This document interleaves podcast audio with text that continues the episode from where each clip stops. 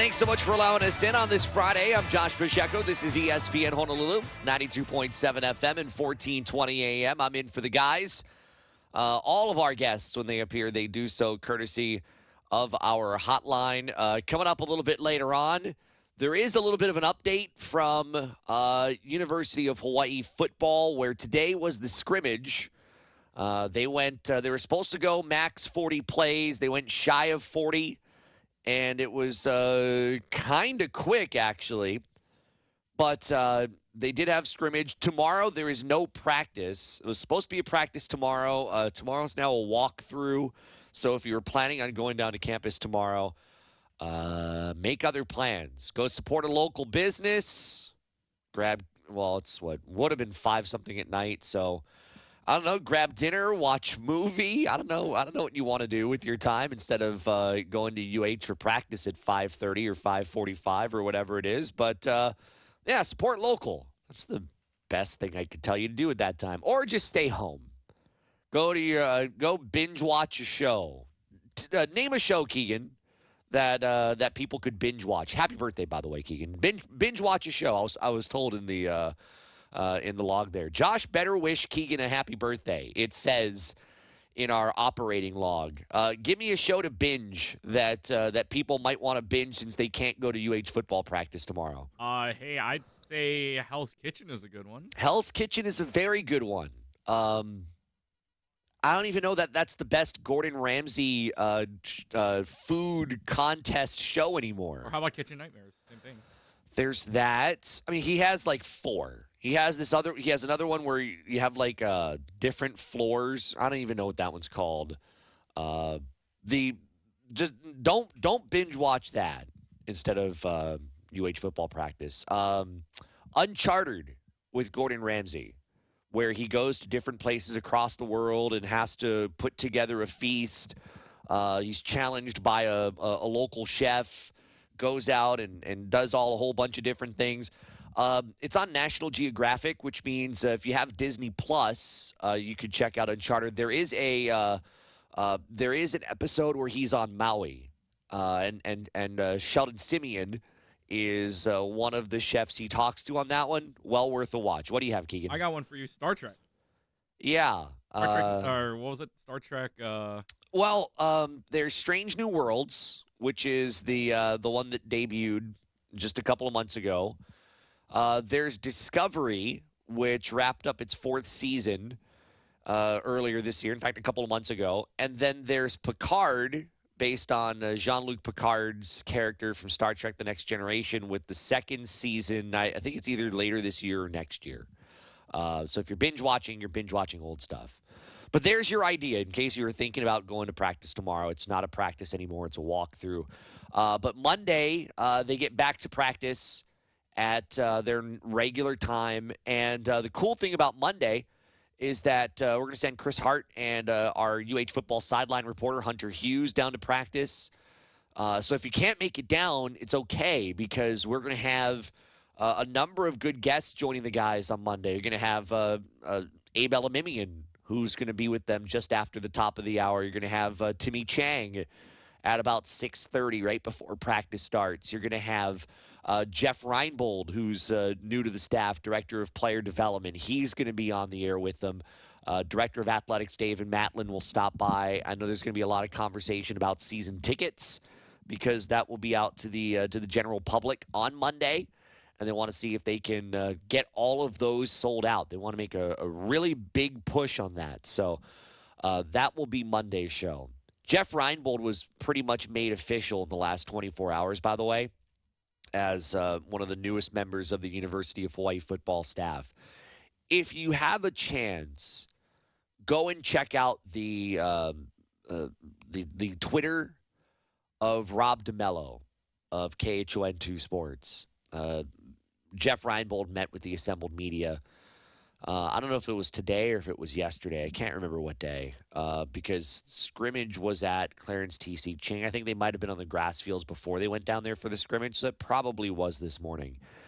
And watch and listen to the snippet of Coach Reinebold meeting with the assembled media. I think it's a little over a minute long. It is Uh, absolutely worth your time if you haven't had the opportunity. There are a couple things that he said in that that uh, really stood out to me and tells you why Jeff Reinebold was as successful as he was as a recruiter going back to when he did it. You know, all the way back when uh, when he was on that U H staff, what, a decade and a half ago, just about. There is a uh, there's a genuineness about uh, about him, and, and and it's funny. I- I'm happy he's on the staff. I'm bummed because he was supposed to be one of our uh, N F L analysts uh, this coming year on this show. We were going to have him as a as an unofficial uh, afternoon show N F L analyst because of his work with Sky Sports in the U K. He, in fact, he had said, "Yeah, let's do it. Let's do this weekly," and then all of a sudden, well, we can't do it because he's he's now a director of player development at the University of Hawaii. So, uh, no, we can't do a, a weekly N F L hit with Jeff Reinebold. Maybe there's an opportunity to do a weekly uh, U H football hit with with Jeff. I, I don't know. We'll we'll figure it out at some point if if the listener demands it, and I guess the listener can tell us if they demand it by texting the Zephyr Insurance text line at eight oh eight, two nine six, one four two zero, or by uh, tweeting me at Josh on the radio or tweeting the show at Sports Animals. If the listener demands it, then I think we might have to try to find a way to come through on it, don't we? You know, as as uh, Jalen Rose always says, you give the people what they want. But going back to to Coach Reinebold, one of You know, one of the reasons why he was so successful uh, as a recruiter, why he was such a key piece of that University of Hawaii football staff when he was on it uh, so many years ago, is um, is authenticity. And you would you would think, you would make the assumption that you can trust someone right out of the right out of the gate. You meet them, you talk to them. Uh, you get to know them, and um, you you you get a feel, and you, you kind of create that trust early on. Let's face it. There are people who are in recruiting roles and um, player development roles. There, there are people who are involved in, in college sports who, let's just say, are not very authentic. I don't have names to name, but I think as you watch college sports, uh, all you have to do is read the stories about coaches who end up getting fired, or uh, read the stories about from players who talk about their relationships with certain coaches when they leave. And I think you would understand what coaches are really legitimate and, and, and which aren't. And I think the other way that you kind of find out is um, you you find out the legitimate ones by seeing how how many of these players give thanks to their coaches when they leave a program, or when uh, they go to the pros and they're asked, like, yeah, who do you credit for for getting you here? Who do you credit for your success? And you know, normally you hear mom and dad, and you hear family, and you and you hear. Um, you know, without God, there is nothing. Um, but how many of them name their head coach? How many of them name the coaches that they worked with? Or how many of them just, just skip by? Jeff uh, said pretty bluntly in his um, in, in his piece with um, uh, with the assembled media, we don't have the facilities. You know, we don't we don't have this. We don't have we don't have that.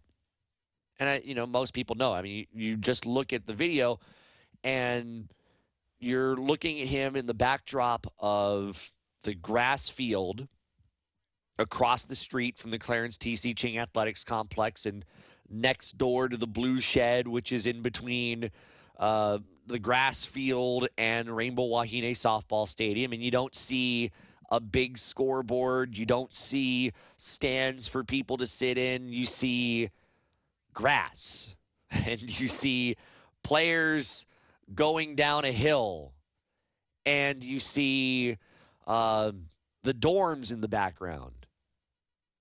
Yeah, they don't have the facilities like other places do. They don't have um, a number of things, but he said the one thing that we do have that makes us unlike any other program in this country is the people. And when I say Jeff Reinebold is as authentic as it gets, and I know we're starting off the show talking about a director of player development, it's it's not a normal way to start off a radio show, but hey, why not? Um, when you when you see that authenticity, just, just watch it. Just watch that minute plus, I think is what it is, and you'll understand why. Um, it is a clear... Uh, it, it is it is a clear feel of, of love for the place. And, and he said at one point, too, um, you know, I, I I basically said I owe this place, that I want to come here and give back. And the back end of my career, that uh, I want to come back and uh, give back to the place that has given me so much. I don't know how much he's going to be able to do.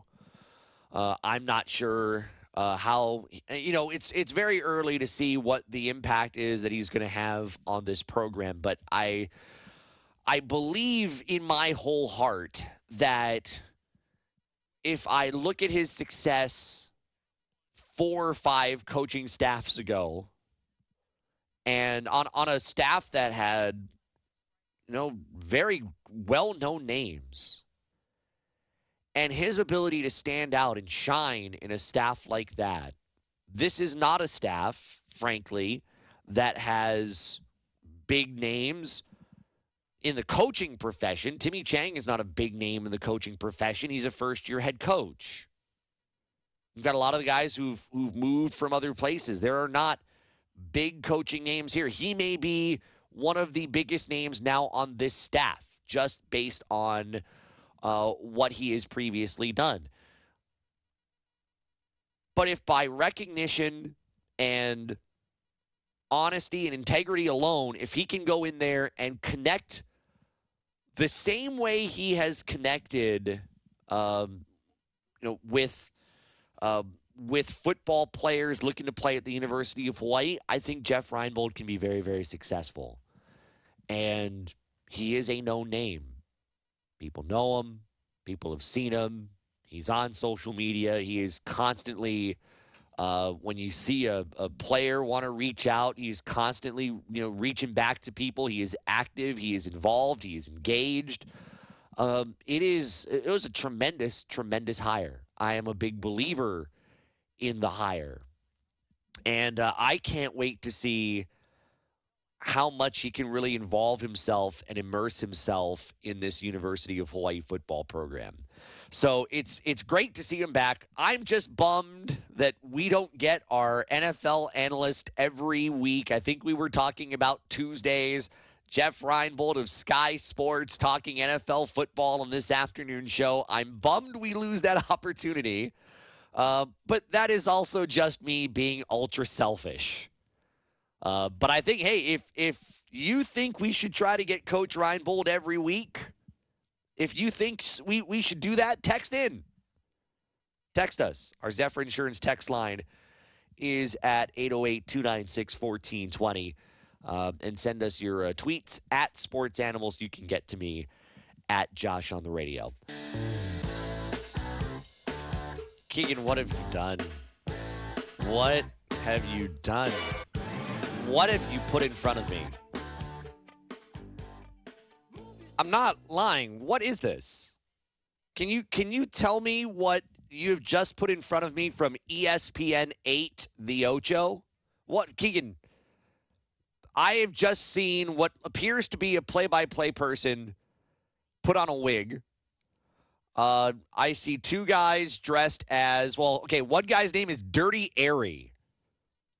The other's name is Nordic Thunder. This is an E S P N eight, the Ocho broadcast. What on earth are you putting in front of me here? What is this? On the Ocho right now, it is the U S Air Guitar All-Star Air Off. Is this live or is this not live? I can't tell you if it's live or not. I'm pretty sure it's not. But... My, oh my, oh my. This is this is something. This this is very, very much something. I they have E S P N eight The Ocho, which is uh, every year they take one of, I, I assume, the slowest days of the year, and they exchange it for E S P N eight The Ocho programming. And it is, well, um, it's a mix of interesting things. I, I would not have thought that U S Air Guitar All-Star Air Off would show up as programming on E S P N eight The Ocho. But you know what they did have earlier? Corgi races. They had they had the little dogs, and they had them at a, a, a normal, like, horse racing track, and I can't forget, uh, I can't remember where it was. But they had the little corgi races on television. Uh, I did happen to pay attention to that a little bit later on. They're doing death diving, death diving, world chase tag, and uh, cornhole, which they've put this big, uh, uh, massive push on, on on television to give people uh, cornhole. It, it's a it's a thing. It's not just an Ocho thing anymore. Cornhole is now on basically several networks. It is super competitive. I actually watched it a couple of weeks ago.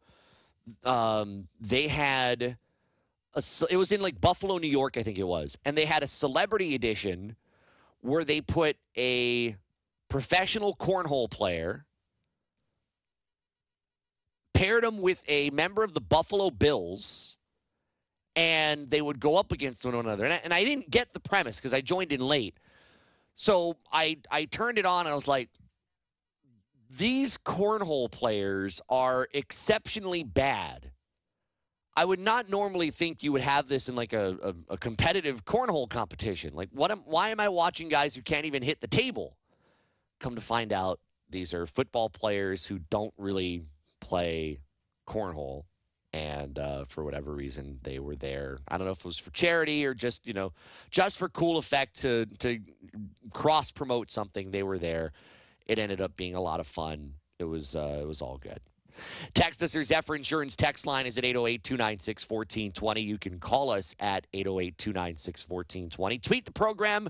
Uh, we are at Sports Animals, and you can get to me uh, at Josh on the radio. Hey, high school football, by the way, uh, coming up this weekend. You had Farrington winning last night. I saw someone's stat. Their uh, first win since twenty nineteen. Of course, you may recall twenty twenty was wiped out due to the pandemic. twenty twenty-one was a very odd year. Uh, but for Farrington, really just kind of uh, really just kind of ground it down last night in their win. A uh, couple of games that are on the schedule over the course of the weekend uh, in after the forty-two seven Farrington win last night. Games that are on my radar this weekend. We talked about them a little bit uh, yesterday. But uh, one of the big ones is out at Radford, and it's Kapaa taking on Aiea. That is tomorrow night. That is a, a six thirty kickoff.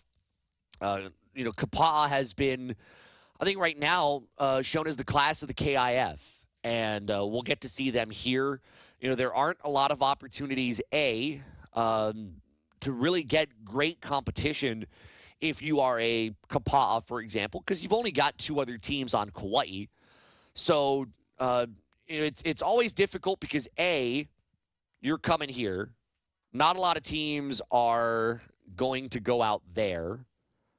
So uh, so you'll take that. And Aiea, I think it, it might actually be one of the most uh, one of the most competitive games of the weekend. Uh, forget the rankings. Scoring Live has Kapaa as number eight in its power rankings and Aiea at number eleven.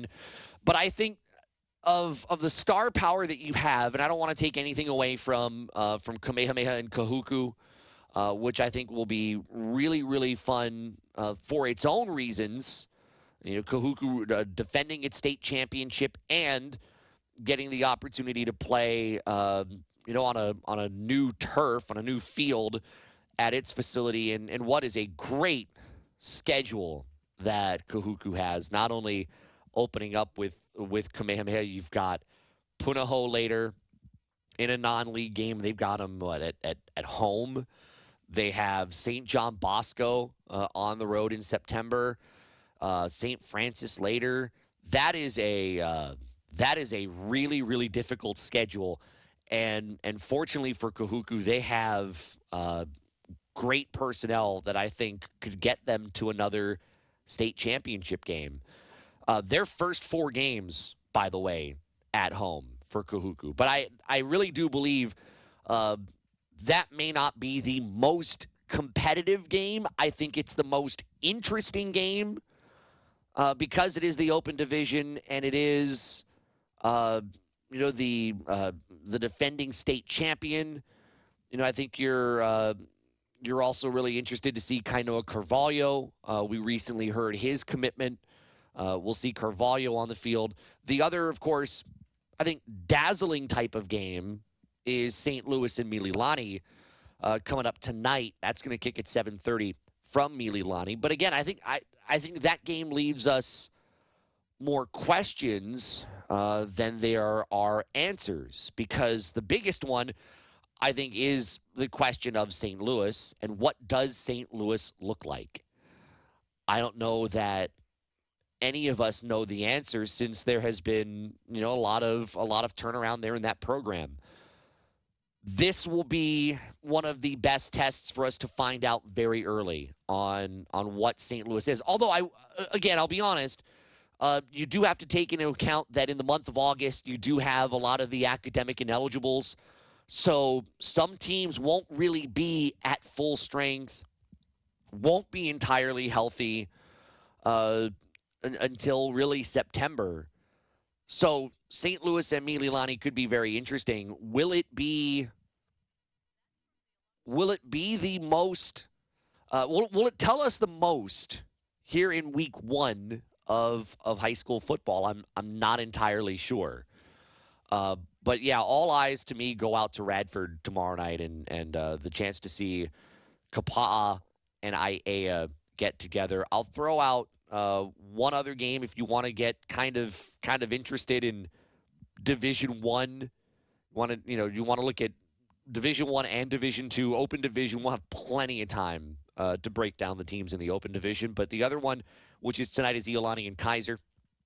Uh, that, I think, is uh, going to be a great game. And Billy Hall has a uh, has a really good piece in the Honolulu Star Advertiser as they kind of wrap up uh, or ramp up their content uh, leading into tonight's game. It's the fiftieth anniversary of the first Kaiser football varsity season. So I'm, I'm not going to obviously read the piece for you, but go to the Honolulu Star Advertiser. It's online, and uh, Billy's got a really good piece on uh, looking at the fifty-year history of Kaiser football leading to where they are now, where we've seen some fairly good Kaiser years uh, here over the last decade.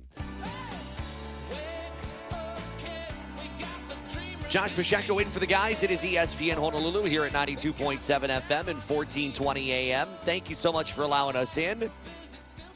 Hope you got some good weekend plans coming up. All of our guests appear courtesy of our hotline. Uh, I've learned that there is somebody who works at E S P N who's got a, uh, a not-so-subtle man crush on Jimmy Garoppolo. Now, I, I can't confirm it. Uh, but it seems like for any N F L quarterback job that is potentially out there, whether it is because you've got a quarterback on your team that you're not sure is, you know, is, is going to be able to handle the job, um, or you've got a guy who's right now suspended, as in uh, Deshaun Watson. We know he's suspended for six games. We don't know how much longer it's going to be. It's going to depend, as you heard Keegan Oates mention just a moment ago, it's really going to depend on the uh, uh, the individual involved in now hearing the N F L's appeal. Whatever it is, uh, there seems to be one person who is all in on Jimmy Garoppolo, and that is E S P N front office insider Mike Tannenbaum, who was on uh, earlier today. Mike was on N F L Live. We played a, a bite yesterday, you may recall. And, in fact, we'll, we'll play that first. We'll play the bite from yesterday first, and then we'll play the bite from today after that. And in both of those instances, he talks about Jimmy Garoppolo in different situations. So, for example, this was yesterday, uh, Mike Tannenbaum talking about, well, what if Tua doesn't pan out in Miami, then what do you do? This is where Mike went. If I'm Miami now, if Tua has any bump in the road, there's still four teams next year, Houston, Detroit, Seattle, and Philadelphia, that have two first-round picks. So I think it's a great point. If I'm the Dolphins, my best opportunity to get another quarterback very well may be Jimmy Garoppolo. Okay, so Mike Tannenbaum is on the Jimmy G train if, and I guess we should qualify it with the if, if Tua Tagovailoa does not succeed. My personal belief, I think Tua will have a better year than people are willing to give him credit for. I don't know if that is going to lead to wins, but I'd like to believe Tua is going to stay a little more healthy as compared to, uh, uh, la- well, not last year. Well, yeah, partially last year, but I, I believe Tua will stay healthy for the for a good chunk of this year. But that was about Jimmy Garoppolo. Today, Mike Tannenbaum on Jimmy Garoppolo, but in a very different situation. This was on the Deshaun Watson situation in Cleveland. This is what uh, Tannenbaum said. I would get on the phone no. with John Lynch, and I would not get off the phone and get a deal done to get Jimmy Garoppolo, and here's why. I like Jacoby Brissett. He's a good football player, but we're talking about a seventeen-game season, and right now, assuming Deshaun Watson is not eligible to play this year, Josh Rosen or Josh Dobbs is literally one hit away from playing in very meaningful games for a team that has a chance to be really good. So why not fortify that position? And if I'm Jimmy Garoppolo, I see this as an investment in my future as a free agent in twenty twenty-three. And I think it's a place where he could play really good football. And there's still enough time. We're about over a month away from the regular season beginning. So I think there's a sense of urgency for Cleveland. And as soon as I heard that the N F L was going to appeal, I would be on the phone with San Francisco trying to get something done. Okay, I'll be honest. Um... Mike Tannenbaum, yeah, I'm sure kind of has a, a, a big belief in Jimmy Garoppolo. I do, too. I feel like a lot of people have really ignored Jimmy Garoppolo's positive past. They've looked at Jimmy Garoppolo's injury past. They've looked at, at times, his inconsistency, and they have tried to prop all that up against his, you know, the expectations of someone who gets traded away from New England to ensure that Tom Brady doesn't have competition at the time, uh, and brought over to San Francisco with the expectation that he can be a franchise quarterback. I am just a little surprised, just just a little bit, that more people aren't on the Jimmy Garoppolo bandwagon as Mike Tannenbaum is. As I have been, frankly, mine has been a little misdirected. I did believe going in that I thought Jimmy Garoppolo would be the starting quarterback for the San Francisco forty-niners in week one, and I also thought that uh, Jimmy G would probably be the starting quarterback for at least half the season, and it is it could still very well be likely that he's on the roster by week one because right now he is there. He is a part of that team. It's just that they... they want to trade him, and uh, and they want to figure that out. Now, um, I do think a team really does need to seriously look at him and look at their options for him.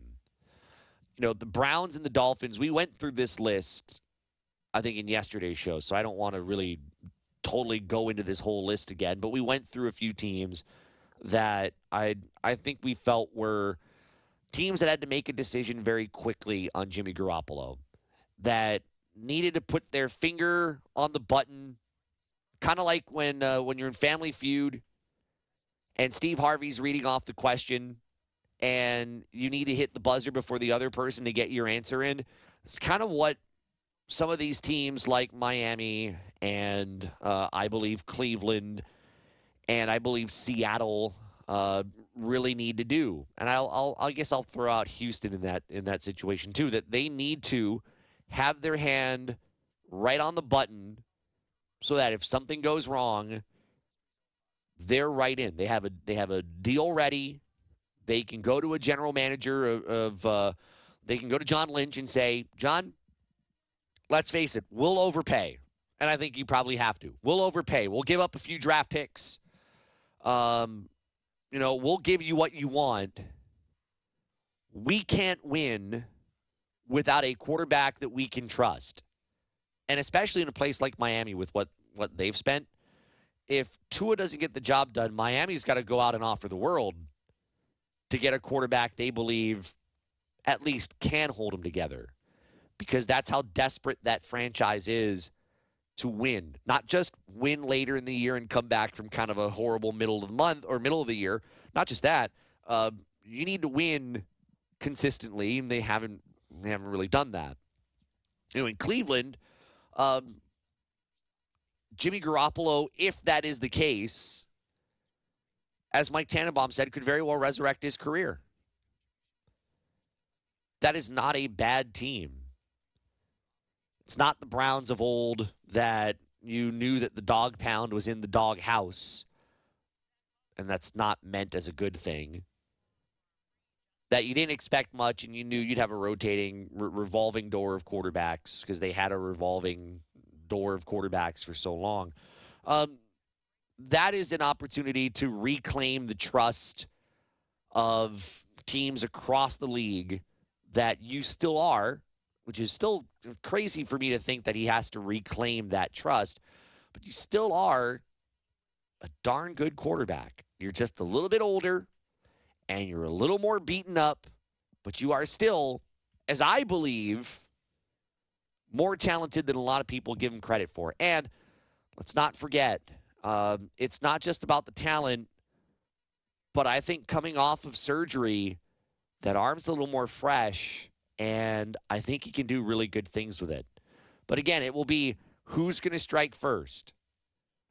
And I think if you're Cleveland and you see a, a, an expedited ruling handed down by the N F L's, uh, uh, you know, the, the person that the N F L handed it down to, the retired attorney general from New Jersey, that if you get a ruling here within the next week, week and a half, and it is for twelve games, anything more than twelve games, twelve games or more, I think you make the phone call. I think you offer a trade.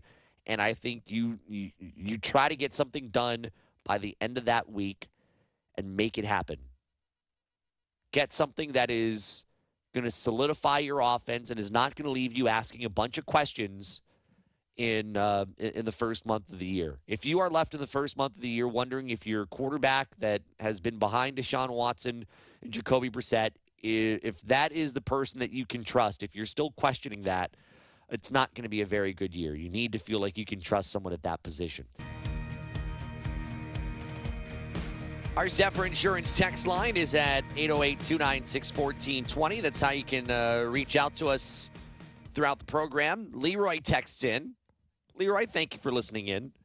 Who, the uh, same Leroy who said Aaron Rodgers is the Kyrie Irving of the N F L. Um, kind of, yeah. Leroy says, Jimmy G better than most. The Niners may keep him as insurance as he is better than a backup. See, that's the um, that's the conundrum that you find yourself in if if you're San Francisco. First off, do you believe that Jimmy Garoppolo is better than a backup? I mean, with all the question marks around Trey Lance, they seem very willing to not believe that he is a starter. Uh, and really kind of paved the way finally after a year of question marks last year for Trey Lance to get the job. Um, that is really a question for San Francisco internally. But I think your your comment on him being better than a backup is probably the reason why the Niners do try to let him go, because there is value in that. And it is a good commodity when you have some teams that are in desperate quarterback need. It actually can be a good commodity uh, to hold on to someone like that if, if you don't have the belief in uh, you know in, in their abilities for you. Hold on to somebody like that and wait for someone to offer you the world in order to to get them, because they know you're not going to play them unless something happens with Trey Lance and they're stuck. They know you're not going to play him, and they want to use Garoppolo as a as a leverage opportunity to get something back, because I think they believe, just like you do, yes, he is better than a backup. So, you know, when they say he's part of our team, you know, he's not gonna he's not gonna go through everything like everybody else is. He's gonna relax, but you know, he's still part of our team. That is uh, another word for he's here. Uh, he is a part of our team, but we're not going to rush. We're not going to force ourselves to make a trade. We're going to do what's right for the organization. We're going to try to get something back. And if there's anything that I think a Niners fan should be good, uh, should feel good about, is that I do believe that this front office has done one of the better jobs in the National Football League in the last two to three years of creating a competitor. And now the job is to maintain that competitor. I mean, you may recall how last year went. So, of of, of course, uh, the job is a little bit tougher this year in trying to take a team that really kind of surprised some people at the end of the year, made that run late in the year, and now either keep them there or get them onto the Super Bowl and make some kind of movement uh, past what what they did last year. And I think they are capable of at least getting back to the playoffs, at least being competitive uh, for the division in the N F C West. I believe they are at very least a wild card team. I mean, Debo's back, and he was, to me, the most valuable player of that team a year ago. And you've got a, a, a dynamic, dynamic weapon on that team. But I will be willing to go as far as to say that I think the San Francisco forty-niners can win the West. I am, I, I, I don't always like to read into headlines, but many times we can get caught up in it. We can very easily get caught up in the headlines. And Uh, what I keep hearing over the last twenty-four hours about Matthew Stafford and his elbow, that it is kind of like a baseball injury, that they have to be very careful with it, that it is not a, it's it's not an orthodox type of injury that you see uh, from from someone in football. The more I hear that for someone that has had uh, a lot of use of his arm, I think back in Detroit and how much his arm had to be used, part of, part of which being because Detroit was so bad that he needed to throw the football a lot. Guy's got a monster arm. He's got great strength in it, but that elbow has to be concerning. And we know what's going to happen. They're going to give him rest now, uh, as they have kind of said that they are. They're going to give him rest now. They're going to, uh, you know, kind of keep his usage to somewhat of a minimum. You're going to have to see him at some point, um, and you're going to have to test him at some point against live fire coming at him. And you'll have to see, A, whether he's protected well enough to handle blitzers coming his way, and B, they're going to need to run the football quite a bit. I think if the Rams want to win the West, given what we keep hearing about Matthew Stafford's elbow, however much you want to believe into the headlines, I think part of how they're going to end up winning the West is they're going to have to be a very good running team. And Stafford's got to make the important throws. It can't be about the volume, at least early on in the year. It's got to be about the effectiveness. This is, and I and I realize, and I'm trying not to make, uh, you know, I'm trying not to make too big of a deal of it, but I'm I'm reminded of injuries and, and important injuries, and part of why I'm reminded of it is I think of Peyton Manning, when uh, Peyton Manning went to Denver and he was really much less than what he was before. But it was not about, all right, Peyton's going to have to sling it forty to forty-five times. It wasn't about that. It was about making the right throw, the right reads. It, it wasn't throwing the football forty, down, forty yards down the field because he didn't have the arm for it. He had uh, something more resembling, uh, as, as they like to say, a noodle arm. And it was his smarts It was reliance on a defense and a running game. It was not Peyton Manning that was going to get you to a Super Bowl at that point. It was Peyton's going to manage us. And if you want to keep Matthew Stafford around for seventeen games with an elbow injury that I kind of, it kind of sounds like to me is not going to ever go away, that he's going to have to live with for the remainder of his career, then, you know, good thing is they've got a phenomenal defense. That's a plus. Now they just need to run the football uh, at a at a better clip. Hey, great to have you in. It is the Sports Animals. I'm Josh Pacheco in for Chris and Gary. It is E S P N Honolulu at ninety-two point seven F M and fourteen twenty A M. Thanks so much for uh, taking us along as we uh, get you a little closer to the weekend. We're almost here. We've got another traffic update coming up in about fifteen minutes. Uh, we'll see how things are on your commute home.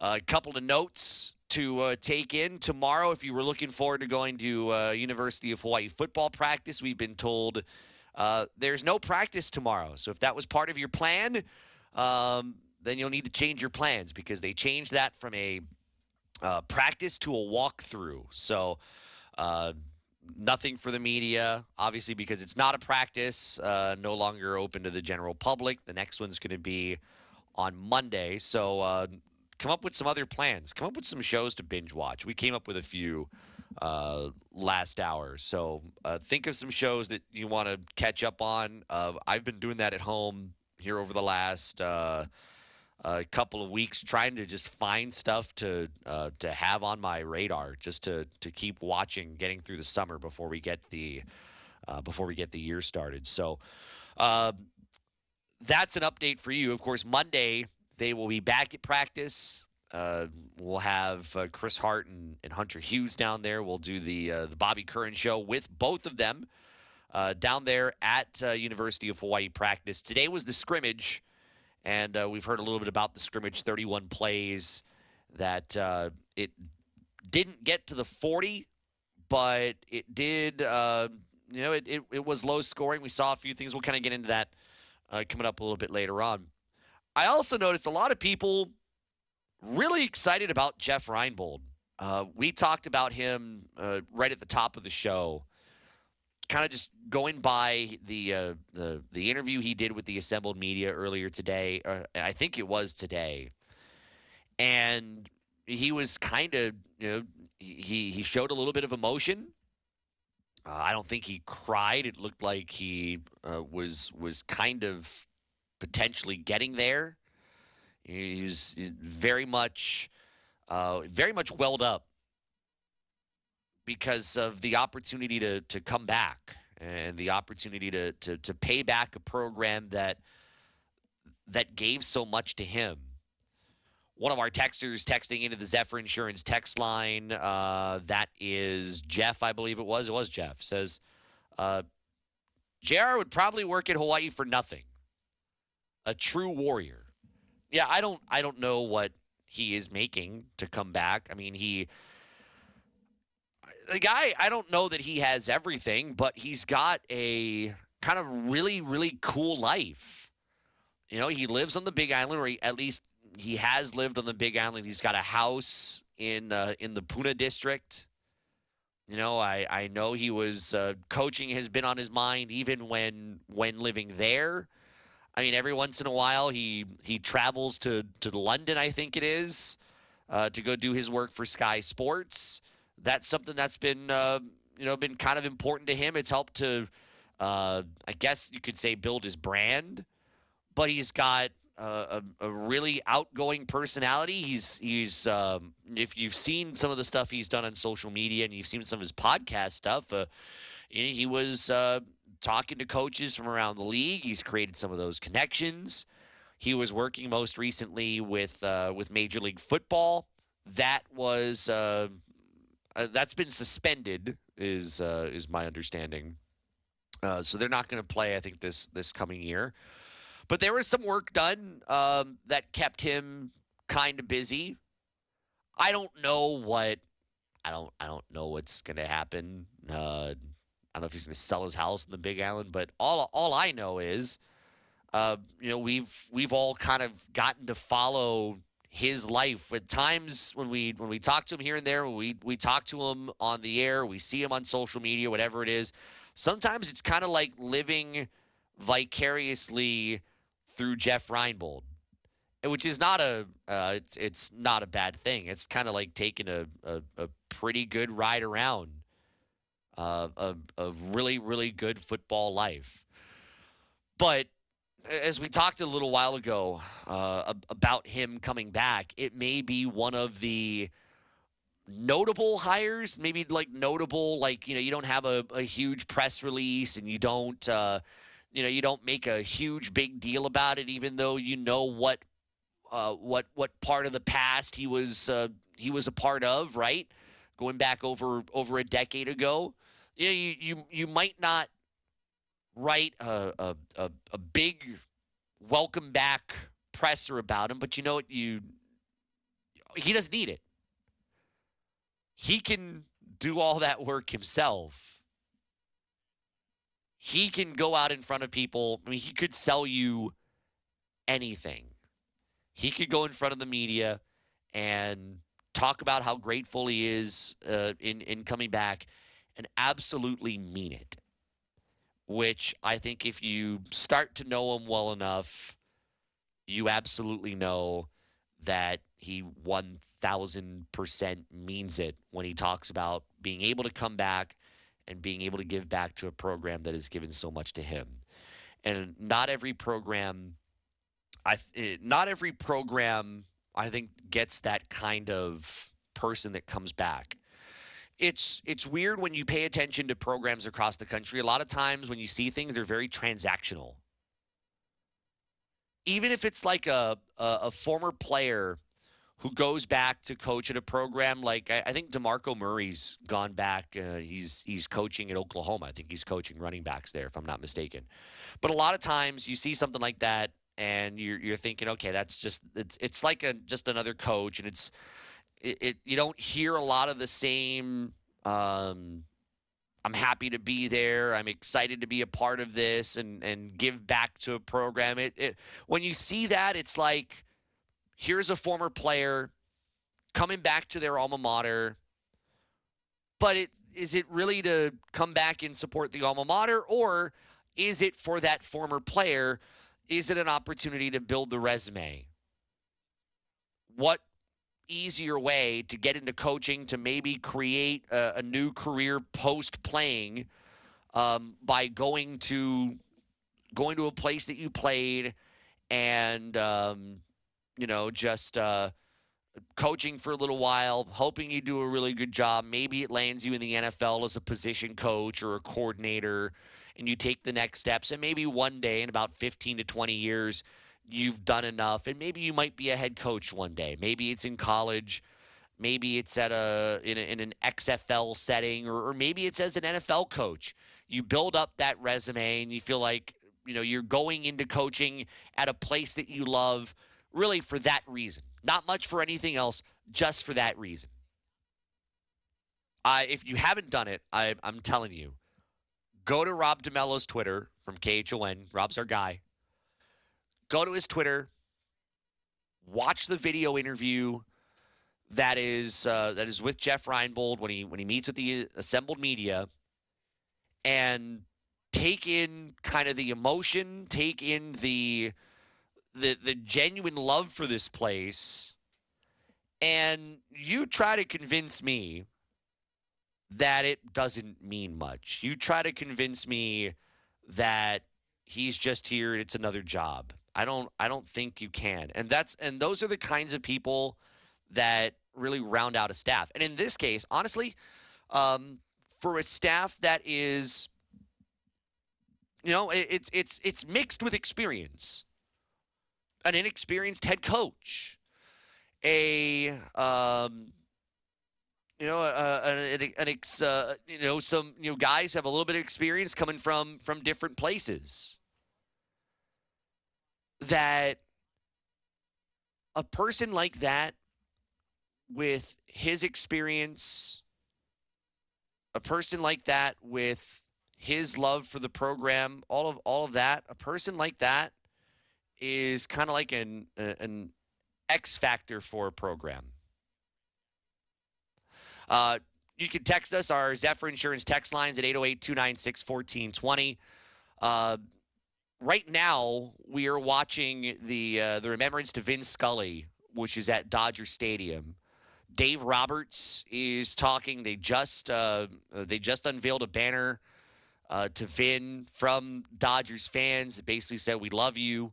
Uh, right in front of the Dodgers television broadcast booth, the Dodgers team is out uh, right in front of the mound, uh, right behind Dave Roberts, who is uh, speaking. He's pointing up to the sky as uh, uh, they had a video montage that played earlier. And, and obviously, uh, I can't hear what's going on there because, uh, you know, we're doing the radio show. But Texter from the four nine seven uh, mentions here, chicken skin, Brutta is singing Somewhere Over the Rainbow to Dodger Stadium at Vin Scully Day in L A.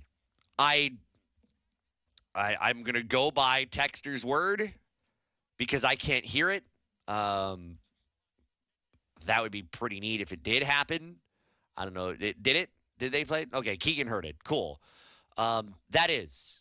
That's special to to hear something like that, uh, to hear a song so iconic as that uh, played for, you know, at, at, you know, played for the remembrance of someone so special like, uh, like Vin Scully. Uh, Keegan, you can just tell me what, what you saw, because I was watching it. I can't hear it. You had the audio on in the control room. What did you see there at the end? Oh, at the end there, Dave Roberts, uh, the head coach, coming out with this whole speech, and they revealed the banner, but after that he had the entire crowd um, say out those five famous words, "It's time for Dodger baseball." And the words he used was, "Yell fifty thousand strong at Dodger Stadium. Yell it out, yell it out loud, so that Vin Scully can hear you from blue heaven." Wow. I couldn't hear any of it, but when I when I saw him point up, and it looked like he was trying to rile the crowd up. Now I know what it is, and and, and thank you for paying attention to it. That gave me chicken skin. Um, you see all these people in the crowd with their phones, some people crying, um, how it definitely is, is impacted them. Uh, yeah, even with the sound off, you know, us doing the work that we're doing, you could still kind of feel the emotion in that venue. Uh, first pitch obviously delayed there in L A. They'll, they'll start soon between the Dodgers and the Padres. Speaking of the Dodgers, Harold wanted to call in on the Dodgers. Harold, how are you? Hey, aloha, Josh. Hey, I just wanted to confirm exactly what you were told and what just happened at Dodger Stadium. It was unbelievable. It was chicken skin moment. It was, uh, if you get a chance to see it again, watch it. Uh, when Somewhere Over the Rainbow came on by Brother Is, it was unbelievable. And, you know, twenty-five it's been twenty-five years since Brother Is, I believe, passed away, uh, and that song still resonates strong, and uh, it, it was just an awesome moment. I, I'm just really glad I got to at least see it on television. It sounds like it's it's making you choke up a little bit in uh, after you it heard did, it. It did, it did.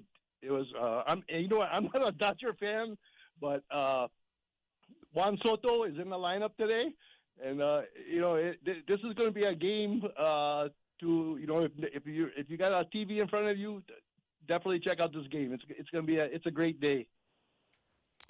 Thanks for the call, Harold. I I appreciate you listening. Uh, yeah, I'm I'm I'm glad uh, someone was watching it and and and listening to it. And Keegan, thank you for your help in that. Uh, they just took a, a team photo behind the mound, and they have uh, Vin uh, chalked in right behind the mound, right next to uh, one of those uh, sponsorships that they have that everybody's doing now, where they're selling sponsorships behind uh, behind the mound so that everybody can see it, see it on T V. Uh, they put that right next to it, and they're showing a, a big memorial right out in front of the, the big Dodger Stadium sign, which fronts Vin Scully Avenue. Uh, they showed a, a, a lot of fans who have put flowers and signs, messages, uh, whatever it is that they wanted to put there to uh, to show their appreciation for Vin Scully and his sixty-seven years of broadcasting baseball, both in Brooklyn and in Los Angeles uh, for the Los Angeles Dodgers, as uh, the, the Dodgers' first home game since his passing. It happened just a few days ago while the Dodgers uh, were in San Francisco. By the way, um, it's not a secret now, I guess. Uh, but the University of Hawaii football program just made the uh, official announcement of Jeff Reinebold as part of the staff as director of player development at U H. Not like nobody didn't know that. he's he's only been there for a little while, but they had to, I, I guess, finish crossing the T's and dotting the I's. And I think they wanted to get him in an Aloha shirt officially in order to make it official, instead of just like, you know, the, the, the folks at the University of Hawaii, they really pride themselves in not rushing things out, uh, making things look good. So, hey, Coach Reinebold, sorry, uh, you got to put an Aloha shirt on for, uh, for a photo. We're not going to introduce you as someone in like a cutoff shirt and, you know, just coming off of practice. So they put that together. Uh, that's now, uh, now out and official. Uh, they've got that at Hawaii Athletics dot com. That Jeff Reinebold is indeed officially with the University of Hawaii baseball pro, uh, football program. You know, as we've been getting ready for, for high school sports, I have a few, uh, or high school football, uh, which started last night, continues this weekend with a few games. There are some wish list things that I have.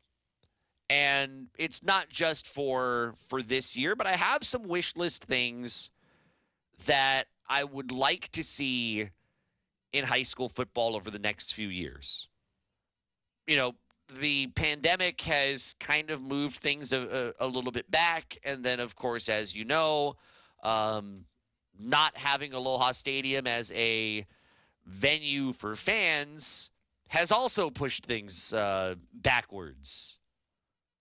I will still not get over the fact that games are being played at Aloha Stadium a year ago with uh, nobody. That's just a really eerie and odd feeling and should never happen again. And it won't, because as of right now, there's nothing scheduled at Aloha Stadium, so we won't have to worry about that.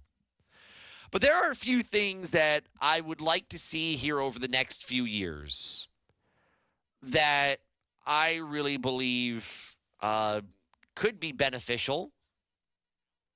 I'll start with the open division. I'm gonna I want to go out of the box for a little while. You know, up until a few years ago, up until the pandemic, we had the O I A versus I L H scheduling alliance. It was somewhat flawed, but I think on the surface it was good. It brought you new competitions over the middle of the year. Um, You know, it was it was uh, it it was good for football. It gave you more even matchups. It gave you, in the open division at least, a, a, a preview of what you could potentially see in a state tournament. It was nice. And then, of course, the pandemic took that away. So in twenty twenty-one, as we came back, uh, it was I L H versus I L H, O I A versus O I A. And we know why. Um, public schools and private schools had different protocols. It was uh, really going to be kind of impossible to to make that happen and have everybody on the same playing field. And, and of course, the O I A started its season later than the I L H did because of said protocols uh, re- relating to COVID nineteen from the Department of Education. We don't have that now. But I want to take it a step further, and I just want to make this an open division conversation. I would like to see a branch out from the O I A and the I L H for those open division schools. That I, I, I know it might be a little tricky, but I would like to see a separate quote-unquote league. It sounds a little bit like what we're talking about with college athletics, with the Power Fives and the Group of Fives. But I want to take those Kahukus, Kamehamehas, Punahous, Saint Louis's, Mililanis, you, you know where I'm going. And for football, I would like to see those schools separated from everybody else. So we're not going to call them the O I A. We're not going to call them the I L H. We're going to call them, I don't know, the Hawaii Select or the um, Hawaii Open League. I, I don't know. I I don't really care about names, and I'm sure you probably don't either. But I, I think the, the premise is to kind of give you a little bit of, uh, um, you know, what it should look like. And you do a few things with it.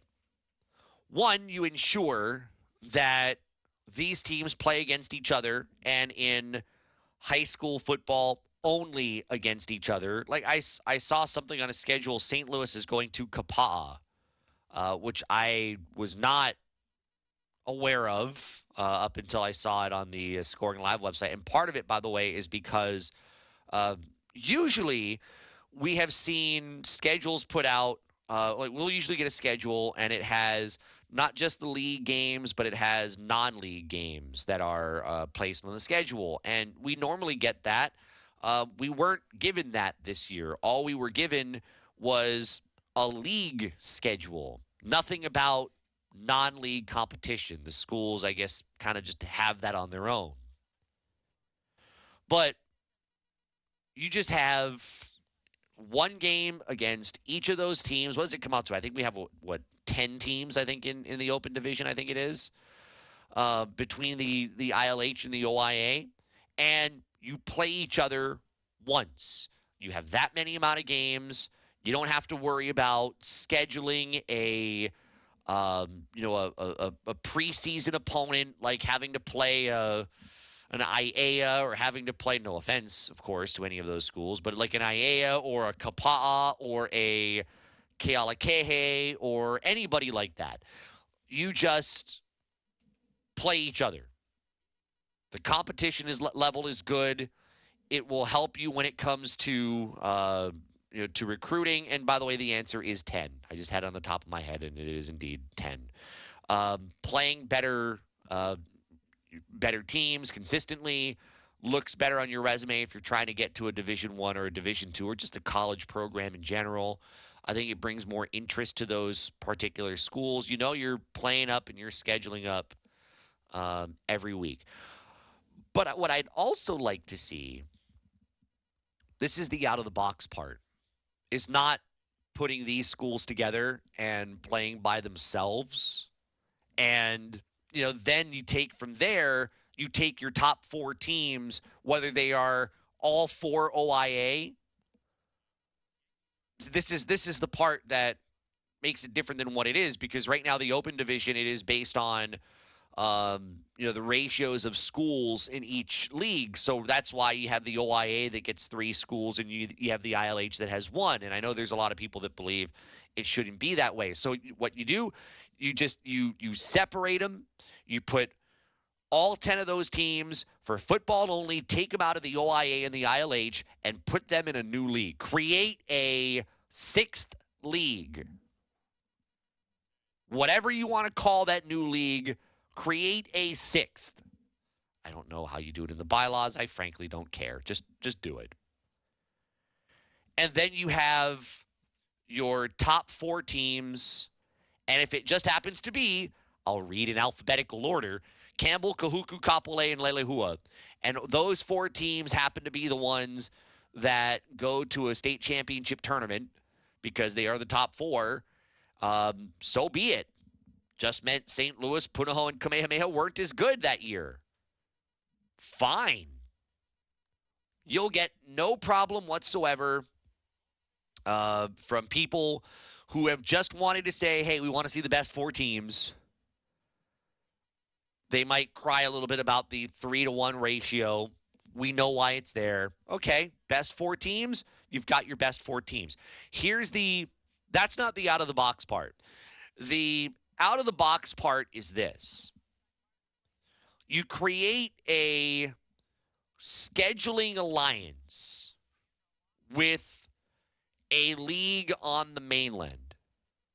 It could be in the C I F, the southern section. It could be in Nevada. You figure it out. Figure out you you work amongst the athletic directors of, of, um, of those schools. Figure out you get one opportunity to play a team that is out of your different, you know, out of your state. and you create a scheduling alliance that's a little bit different or, or a little similar to what you see in college football and college basketball. For example, um, you know, college basketball has like the the S E C Big twelve Challenge. You've got the Gavitt Games, which is Big ten, Big East. You've got a number of those. And, you know, it, it helps in scheduling because it's one game that's figured out by the conferences every year that the schools don't have to do. So if you want it to be with the C I F or you want it to be with the um, with another league in another state, you get to figure it out. You, you know, you do whatever you got to do to figure it out. And then you create that alliance. And what that alliance would do, it guarantees you a game. So you have your one game, and it might be Bishop Gorman. Maybe it's uh, Moanalua who gets Bishop Gorman one year. Um, maybe it's Mililani who gets Bishop Gorman one year. Uh, you know, the other schools in that league get some of these schools. And then one year you travel. One year you don't get to travel. You get a sponsorship. You, you you work out some kind of a grant. You work out something. You get everybody together. You cut the cost down, and you make it somewhat educational for the student athletes because you know it has to be that way. And you create something kind of bigger than just what you're kind of doing with um, – with with high school football, just, you know, going through the season and then going toward a, a state tournament. Do something different. Create an experience that is a little bit bigger than, uh, than, than just what you're doing now. And I think you might find that it might be kind of fun. I'll throw one more thing out there, and, and you can chime in on our text line or Zephyr Insurance text lines at eight oh eight, two nine six, one four two zero. Um, things you'd like to see built into high school football here. Uh, building on what is already fun, uh, you know, across the state with the five leagues. I'll give you one more. Uh, as you know, I am a big proponent of seeing neighbor island schools thrive. The Kapaas. The uh, the Lahaina Lunas, those programs that have been uh, so very successful. So I want to take that a step further because I know right now you have uh, every state championship is held right here on the island of Oahu. We don't know where it's going to be this year. Last year was at Farrington. Previously, well, there was none in twenty twenty. Uh, twenty nineteen, of course, at Aloha Stadium, where it was pretty much every year before the pandemic. Uh, again, it hasn't been announced this year. There is an obvious money-making reason why you have it here. Um, there is television. There is uh, the chance for a really good gate. All of that does go back and support high school sports, which is... Uh, and, and support running these state championships, which is very important. You want to keep all that going. But I would like to see, and this is more toward, I think, where the athletic directors kind of have to get together and see if they think they could do it. I would like to see the Division two state championship game rotated around uh, the different islands. Because Division two brings so much variety in who is eligible and, and who competes for that championship every year. You know, I would love to see uh, on Maui, you've got options. You got War Memorial. You can take it over to uh, to Su'aukuli Stadium in Lahaina uh, at Lahaina Luna's home field, although Lahaina Luna's Division One, but it's still a, a very good venue we've heard and apparently has a great, great backdrop for sunset. You've got Vindina Stadium on uh, on Kauai. Uh, Hawaii Island has, I think, probably its its best venue is probably in West Hawaii, which is out at Kealakehe. But take the Division two championship, take it to places where it definitely represents what's so great about Division two is that it is not dominated by the O I A, in fact, and, and there's no I L H Division two that qualifies for Division two. It is much more of a neighbor island championship than Division one is and, and Division one Open is. So take that one around. And I think you'll find when you do that, I think you'll get great crowds for it. Uh, I, I think you'll find that you'll have a, a, a, a really receptive audience that will, I think, get you more people than you might on Oahu, especially if you have two teams that are not from Oahu playing in, in that particular game. Those are the two things that I would love to see built into high school football in the next couple of years. If I had a wish list, give me a sixth league for just the open division teams with a challenge-like format with a mainland, uh, a, a, you know, a mainland league, and which updates your state tournament system, and take the Division two tournament and move it around the state. Put it in front of new eyeballs. Uh, give some hardworking schools who do a great job hosting events every year, give them an opportunity uh, to host a state championship. Give their concession folks, which many times they do it as fundraisers for like their cross-country program or for student government or something, give them an opportunity to maybe make some extra revenue with a really, really good game. You know, have that opportunity for it to stay within the school. I think it'd be awesome. Uh, share yours as well. Our Zephyr Insurance text line's at eight oh eight, two nine six, one four two zero. You can call us at eight oh eight, two nine six, one four two zero. Something like that you want to see as part of your high school football wish list over the next couple of years, uh, feel free to share them with us. We'll check on the M. Dyer Global scoreboard coming up in just a moment, as we've got a number of Major League Baseball games underway. Uh, I will not, sorry, I will not give you scores from Premier League Lacrosse. That uh, that is not going to make our uh, our, our uh, M. Dyer Global scoreboard today. Uh, no apologies for that. It is not even something from E S P N The Ocho. That would be for what is on The Ocho now? World Chase Tag, which, by the way, is not just an Ocho thing. Uh, if you don't, if you want to know what World Chase Tag is, I have seen this like late at night um, on on E S P N platforms when uh, you know it's not the Ocho, but basically you're in this like small square environment. There's a bunch of bars and platforms and stuff, and Um, you basically are just running around, you're using the platforms, you're climbing, you're running, you're jumping, and you have to be able to last a certain amount of time as you're going up against someone who is waiting there to uh, just try to run away, and uh, you're just trying not to get tagged. If you can last X amount of time on the uh, course without getting tagged, then... Uh, you score a point. If not, point goes to someone else. That is uh, World Chase Tag, and certainly it is much, much better than the Air Guitar Championship that they were throwing on earlier. Um, that's that goes in the competition of one that you guys had a few weeks ago before Kanoa left on vacation. The is or isn't a sport. Not trying. I'm not trying to bring back the stress of that conversation. Keegan was fiery in that conversation. I'm not trying to bring it back.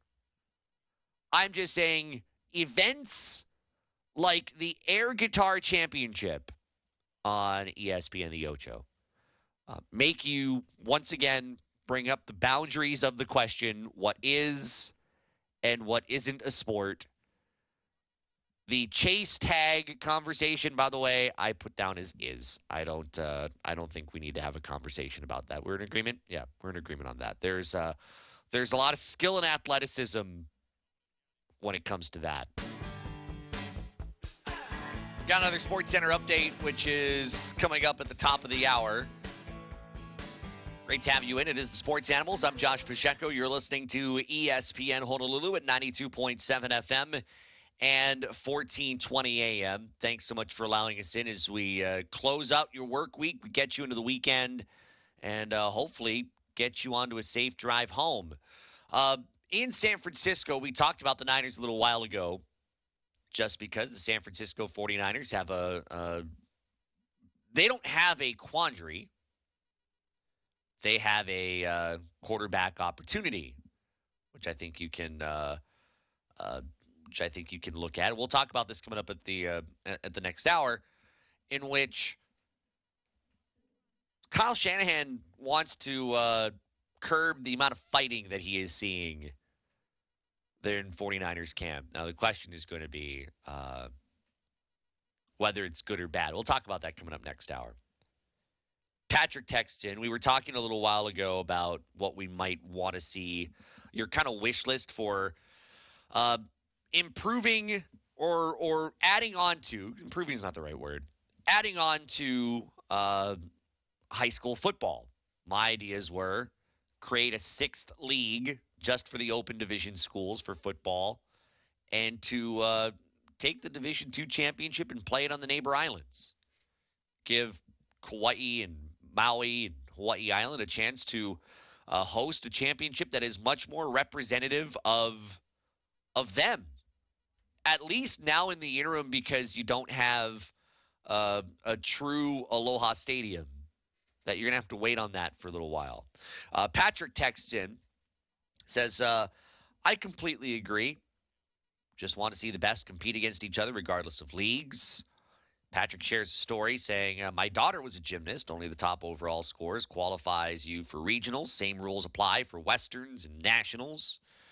Uh, later says, again, only the best advances. It teaches a life lesson. If you want to be a champion and succeed, uh, you have to earn it to get it. There's no participation trophy. You don't get a trophy for showing up and say, I'm a winner. That's not how the real world works.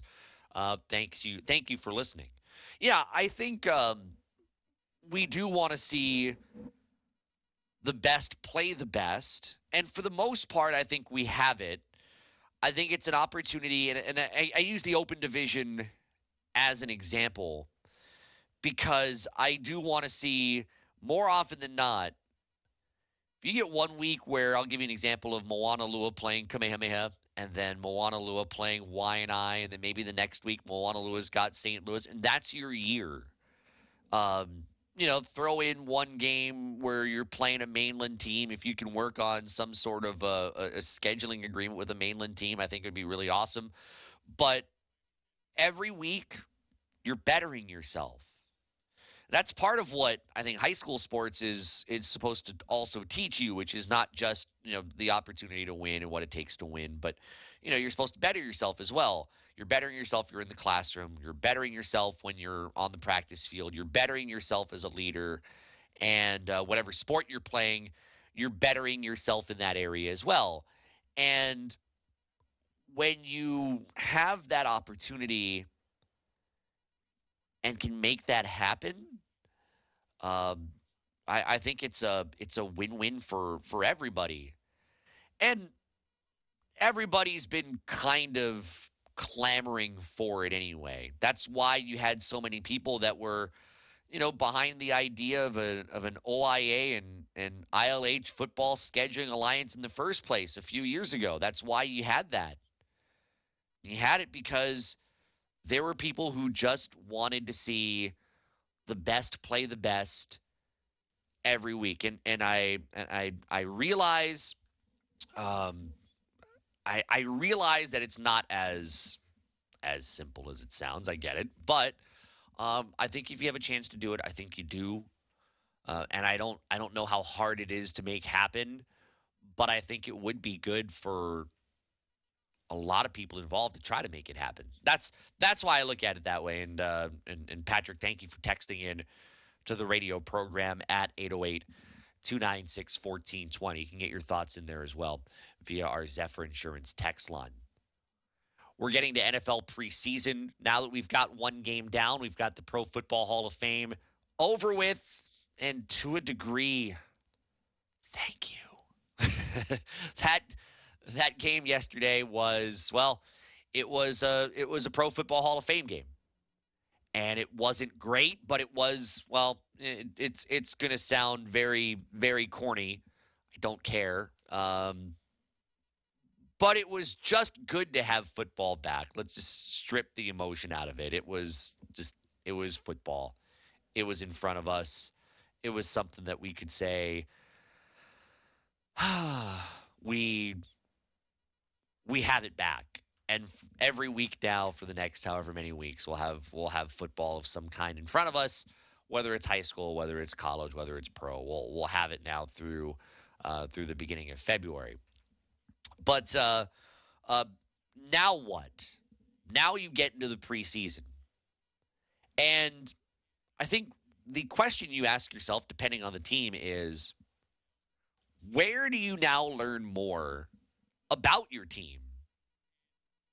How much will you really learn from three preseason games? How much will you really learn in camp? Where do you strike that balance of how you take away what is uh, what is what is most important? Because you've got to make those cuts eventually uh, to get your your uh, your roster down for the regular season. So where do you learn the most about your team?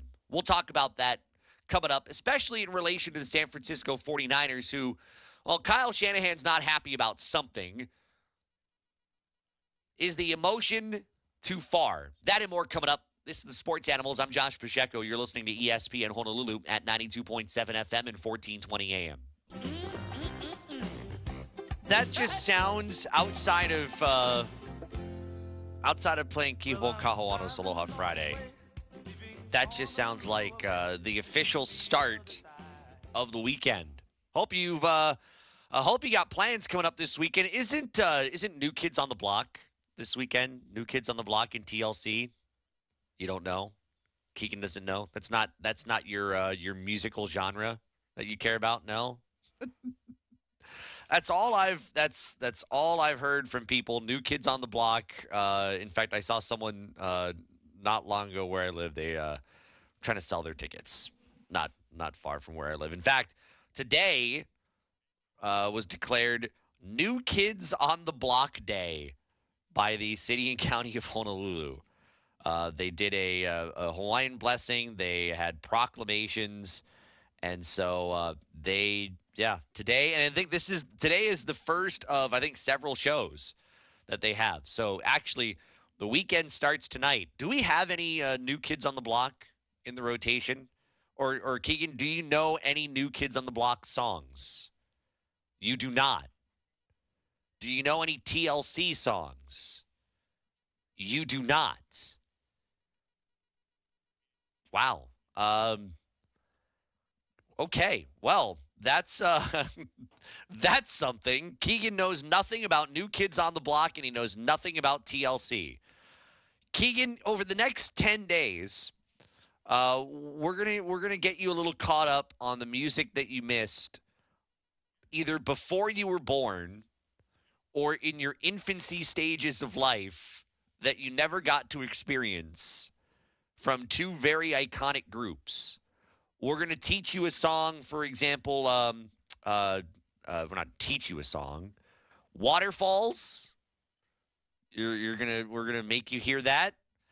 There's a song called, uh, if, we're talking about T L C, by the way, No Scrubs. You're going to want to know that. We're going to, uh, we're, we're going to get you involved in that. And then just for the effect of uh, knowing New Kids on the Block, it also means you're going to have to have Wahlburgers at some point. At some point, while you start to learn New Kids on the Block music, you you don't look impressed. Like, you don't look like you want to enjoy music from the nineties. See, the thing is, and this is where I I'm we're on the younger part of of the demo here, the radio station, but I. I listened to a lot of nineties music. There wasn't a lot of good nineties music. nineties music was very, very bare with talent. But what was there, um, what was there in the nineties was actually really good. The best of, well, anything was really good. And then the drop-off was really bad. So in the next ten days, Keegan, let me, when you have time, when you're not running around doing things, let me help you on nineties music. Is that, is that a deal? Yeah. That's a deal. Admit it. It's a deal. It'll be. Uh, our Zephyr Insurance text line is at eight oh eight, two nine six, one four two oh. Uh, you can call us at eight oh eight, two nine six, one four two oh. You can send us your tweets uh, at Sports Animals. You can get to me directly at Josh on the radio. Uh, texter from the two five eight. High school football. We are uh, we are well underway. Texter says, how is Saint Louis supposed to be with all the transfers they lost? I think that's probably one of the biggest questions going into this season. Um, and, and that's, and that honestly, that's, that's not meant to be one of those lazy answers. It is, honest to goodness, one of the biggest question marks in the high school football season is, what will Saint Louis look like? And I also, I also realize that it's, it's a lot of attention to Saint Louis when you've got the defending champs in, in Kahuku, who will be back underway this weekend. Um, but as they said, and there's a, there's a really good piece at E S P N Honolulu dot com um, on Saint Louis, part of our uh, ten teams to watch countdown that, uh, that our own Nick Abramo put together. And Ron Lee basically says, um, next man up. And that is, that's the way it's being described as you look at this coming year. Again, next man up. Uh, Kahi Graham uh, transferring over from uh, from Utah. Uh, Kalanoa Kamakavivaole was the backup uh, last year to A J Bianco. He's there. So we'll, we may see a little bit of a competition, um, you know, at that quarterback spot very early on. But again, I think that that big question, we may not know it. We may not know the answer to this until September. And I'll say this for practically everybody. As long as you have all the, uh, you know, all the academic stuff, the ineligibles, as long as you're just getting back into the classroom, I will continue to say we won't know everything about these teams until uh, in, until September. But thanks for the text. Texter from the two five eight. Uh, Thomas is texting in. Oh, Keegan. Thomas says, I will ask the same question that about Keegan that War Machine asked Iron Man concerning Spider-Man. Geez, Josh, how old is this kid? Let's just say, no, do you want me to reveal your age? Because it's your birthday today, Keegan. Keegan doesn't want me to reveal his age. Um, all I will say is he is not the youngest person on this staff. He is the second youngest person on this staff, I believe. And that's just going by my scrambled brain at this moment because I had been sitting in different meetings for a good chunk of about three hours today. So it is a, it's a little bit scrambled. Um, but let's just say this youngster was born toward the back end of the nineties and never got the chance to appreciate, fully appreciate nineties music. Now, again, I have a, an F M music background from, from my days on the Big Island and uh, Hot A C and uh, Rhythmic C H R. Radio lingo. I got to appreciate, even though I wasn't really born in it, I got to appreciate the eighties, even though I was born toward the very back end of the eighties because I was I was kind of forced to because of the music. And then the nineties, because it was part of the playlist, even though that was really more of when I grew up. Um, and I got to really appreciate the fact that, you know, the nineties, it was really the same songs that were good, and that was about it. So uh, I'm I'm trying to give the hope to Keegan that maybe he can appreciate some of the nineties music that kind of, you know, passed, that he passed by. Um, Thomas also says, New Kids on the Block was the eighties. Oh, was it the eighties? It feels like such nineties. Along with New Edition and the Jets. Is it really? New Kids on the Block were really the eighties? I can't believe that. Uh, not that I don't, not that I really don't believe you, but I can't believe that New Kids on the Block is more of an eighties group. I guess they were eighties and nineties. They were eighties and nineties. They had um, Step by Step, and they had a couple of albums in the nineties. more of their stuff was in the late eighties uh, with, with some of their early hits, and then they had the reunion uh, several years ago, and uh, now they're kind of going and touring again. So I guess nineties is not inaccurate.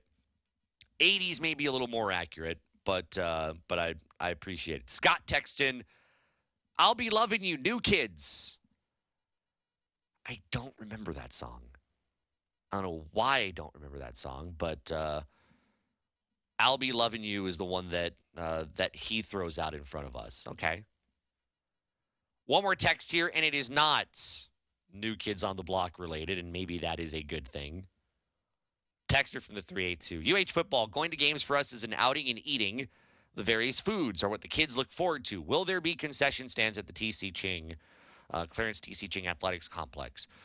Um... What we know of is we know they're going to have food trucks uh, that will be outside. The plan was initially, and I don't think it's changed, uh, the plan was that they were going to have uh, a concession area uh, within that uh, w- within the Clarence T C. Ching Athletics Complex. Now, I will readily admit that I never really walked around in the area that would technically have the concession stand, but I know that it was talked about that they were going to have some of the uh, the items people were looking forward to. Um, but I, I I don't recall where it actually is. And, and again, part of it is I was kind of stuck in a booth the whole time. So I never really got to kind of walk around and, and see where everything was as people were there and, and things were open. Uh, but I do believe there is supposed to be a concession. I don't know that it's a big concession, and it's not like, again, you, you kind of get spoiled, although you, for all the complaints that we had about the food at the current iteration of the Aloha Stadium, which was, well, overpriced, um... kind of the same stuff. And, well, honestly, the best food at Aloha Stadium wasn't really even the Aloha Stadium food. The best food at Aloha Stadium was some of the stuff that they had um, near one of the entrances that had the, you know, a couple of, like, food trucks and and tables. Remember that? Some of the best stuff was there. It wasn't going for a super expensive hot dog and fries. And it wasn't going for uh, like what, what a, like a pizza. It was some of the other stuff you'd get kind of just on the side. With, and sometimes in those instances, the lines weren't all that long, which made it even better. And you knew it wasn't generic food because it was coming from like a food truck or like someone local. It wasn't coming from, you know, it was it was you kind of trusted it a little bit more because you knew it was a little more unique. So the food truck aspect, I think U H is going to hit a home run on this one. I know it's a baseball term and we're talking about football. I don't care. Um, I think they're going to hit a, a, an absolute home run on this one by introducing food trucks as part of the experience uh, outside, obviously, of the venue and likely, you know, before game kind of thing because they realize, you know, you, you can't have – Um, you can't have tailgating inside the uh, the parking structures, so it's it's a good faith thing, really. Uh, the Island Day spring game helped to to bring that along. It's a good faith way to uh, you know keep fans from being like hungry and being discouraged from going to a game. And you might still have some fellowship. It might be a little bit different. Maybe you grab some food from the food truck and. Maybe uh, you go back to your vehicle. Maybe you don't tailgate. Tailgate, I don't know. Can you sit down, like open the truck bed? Like if you got a truck, open the uh, the, the truck door and just sit down there. If you're not like uh, actively grilling or anything like that, just sit there in your parking space in the back of your truck and enjoy some food. That's not the total definition of tailgating, right? But I do believe, yes, um, some of the same food I think that you would see inside Simplify Arena at Stan Sheriff Center and some of the same food you'd see at Les Murakami Stadium and at Rainbow Wahine Softball Stadium would be some of the same stuff that you would see at the uh, Clarence T C. Ching Athletics Complex. It is good to see that uh, that there is interest. And I think you will see, you know, this texter talking about uh, the kids looking forward to eating. I, I think that a lot of these people will be pleasantly surprised. And that actually, we haven't really talked about it all that much. I think part of it is because we really haven't had the chance. But I think this texter actually brings it home for me when thinking about experience. Um, we can complain, and a lot of people can complain all they want about nine thousand seats, and they can complain all they want about um, being on campus and not tailgating, and, you know, everybody will find a complaint for something. That's what people do in life now. They complain before they compliment. But I, I actually think that being at being on campus, having the tailgating part kind of, you know, curtailed, um, pushed aside because of, of obvious technicalities, and the ability to create a more friendly uh, or a fan-friendly environment will, I think, bring families back to U H football. And, and not to say that families never went, but I think we, we had heard people in the past few years as uh, we saw how things were going at Aloha Stadium, and people talked about um, safety. People talked about, um, you know, their concerns that, you know, it wasn't a, a good venue to, to take their kids. Um, you know, you have, you have a smaller environment, which means there's going to be more accountability. Uh, which I think will be important. You'll have security, which is much closer there. So if someone's being a, if someone's being a donkey, you know, while the game's going on, security can get there a lot better. Um, it's not really as open. I couldn't find the better word. I just used it. Um, you know, it's it's well lit when you're going outside, when you're leaving, when you're going to uh, to your vehicle at the parking structure. And in fact, part of that, if you, you know, again, it's it, it it's covered. You feel like it's a little more secure. We've talked before about ways to bring back people to University of Hawaii football because we've seen those crowds at the old Aloha Stadium. Again, I know it's a nine thousand seat venue, but um, this is one of those ways that you can bring back people is having a really good experience, and most importantly, because this is not like this is not like college town football. This is football for the entire community that just happens to be college football. It's different here. Some people on the mainland just won't understand. It's different here, and we like it that way. But I think this will create the kind of environment that will not only bring families, maybe not back, but bring more of those families to the game. But as things transition over to the uh, the new Aloha Stadium Entertainment District, you'll see a lot of those people transition there too. And I would expect that uh, I I would expect uh, I, I would expect them to uh, continue to to go with the new venue.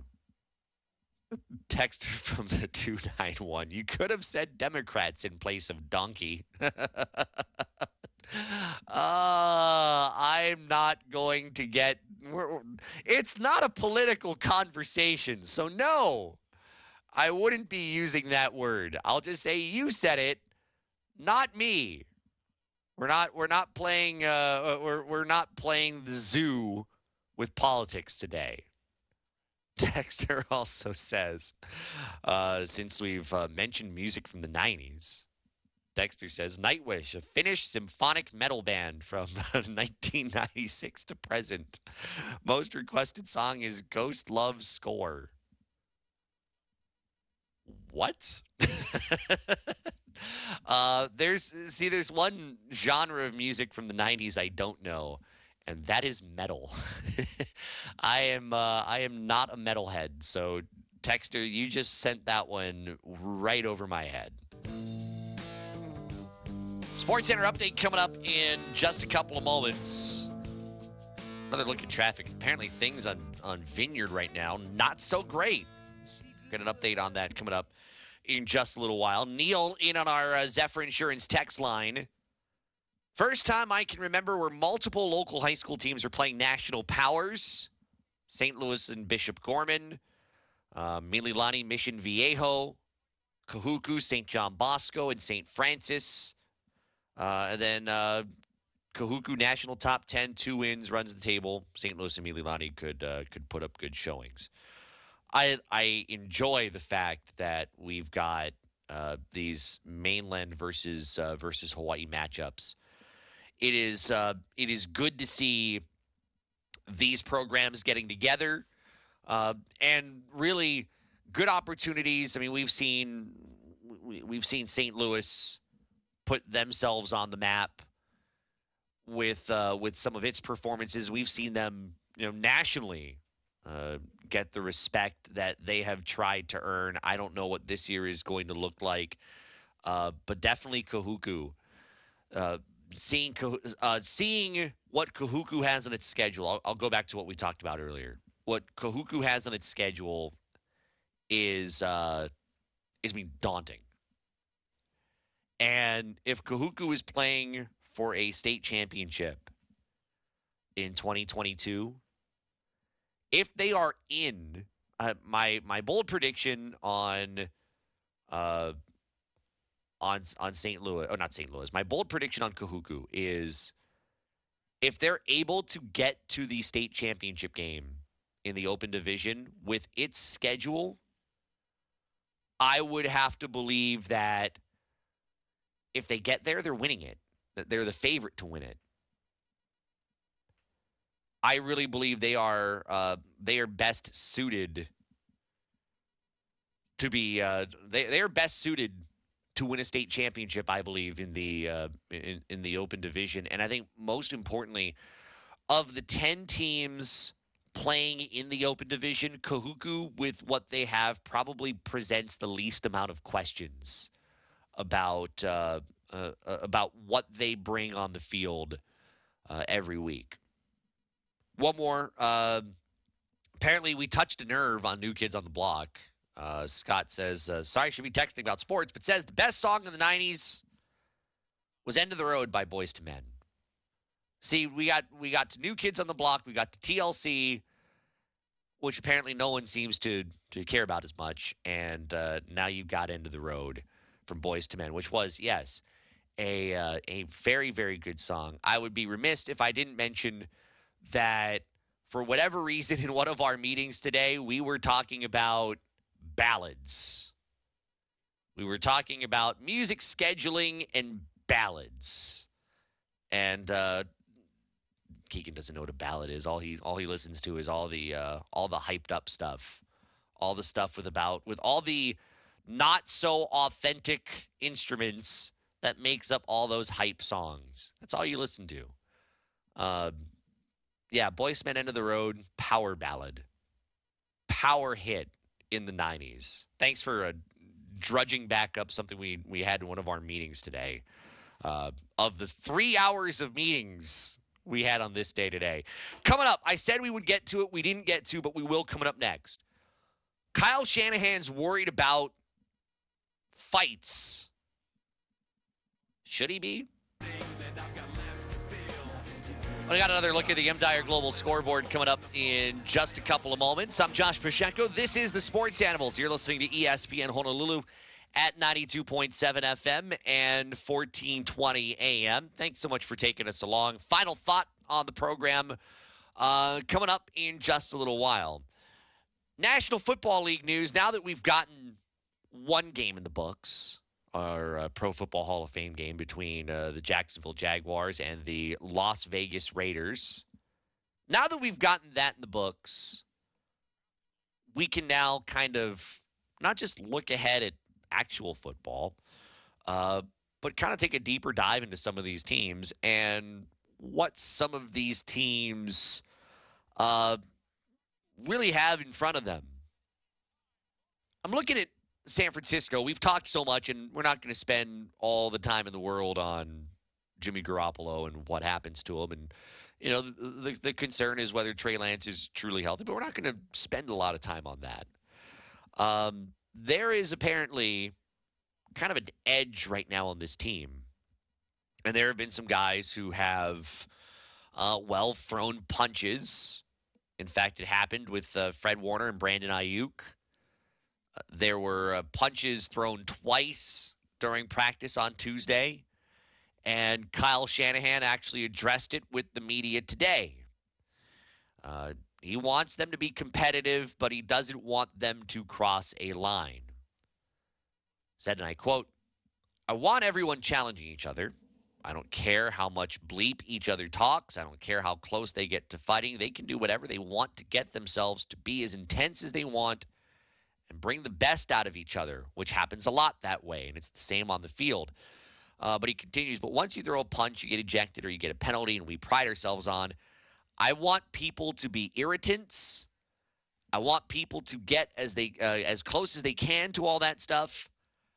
I want people to get right on the line when they're about to black out, but you can't black out on the football field or you cost your team." We've had a couple of instances this week, and it wasn't just San Francisco. San Francisco's one, um, you know, coming with a couple of players with one another. Uh, there was a late hit that sent someone to concussion protocol, and that had been kind of brewing a little bit. There was another one, and it wasn't talked about as much, which is, you may have seen the video with Josh Allen earlier this week. You don't touch quarterbacks in camp. And Josh Allen was in the pocket, a play was ending, and he didn't get really taken down, but someone touched him. And Josh Allen wasn't happy about it, and he lost his cool. The player involved was involved in that, and some of the offensive linemen were also involved too. And uh, because someone caught it on video, because they were there, sometimes training camp is open, it became something that was kind of viral because everybody saw that Josh Allen was not running away from something. In fact, Josh Allen was kind of, well, challenging one of his teammates because you should know better than to touch someone who's a quarterback when they are in camp. That is an absolute no-no. But it's funny because, you know, I love that. It doesn't, it, it didn't get talked about all that much, and, and maybe that's a good thing. Why? Because I love the fact that a quarterback, um, you know, quarterback got into it. Josh Allen was was very much hyped up by it. And yeah, he got his teammates around him. They were they were behind him. Everybody knows the rule. Don't touch the quarterback in camp. There is no way of making a name for yourself in camp by doing that. It is only going to cost you the opportunity to make a name for yourself. So don't do it. But it's great, you know, when there's fire for uh, for a reason.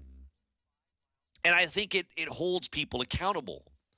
You know, when I hear Kyle Shanahan talking about, well, we can't cross the line, you know, I, I get it. I mean, one, your game situations will show that that's going to hurt you. It's going to hurt your team. But I also I, I also don't have a problem with it at the same at the same time. If you've got a teammate who is...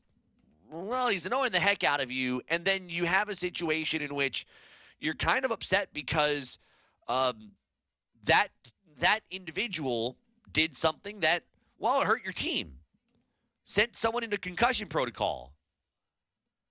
You know, I have no problem with a teammate deciding, you know what, I've had enough of it, and we're going to go to blows, and I'm going to stand up for...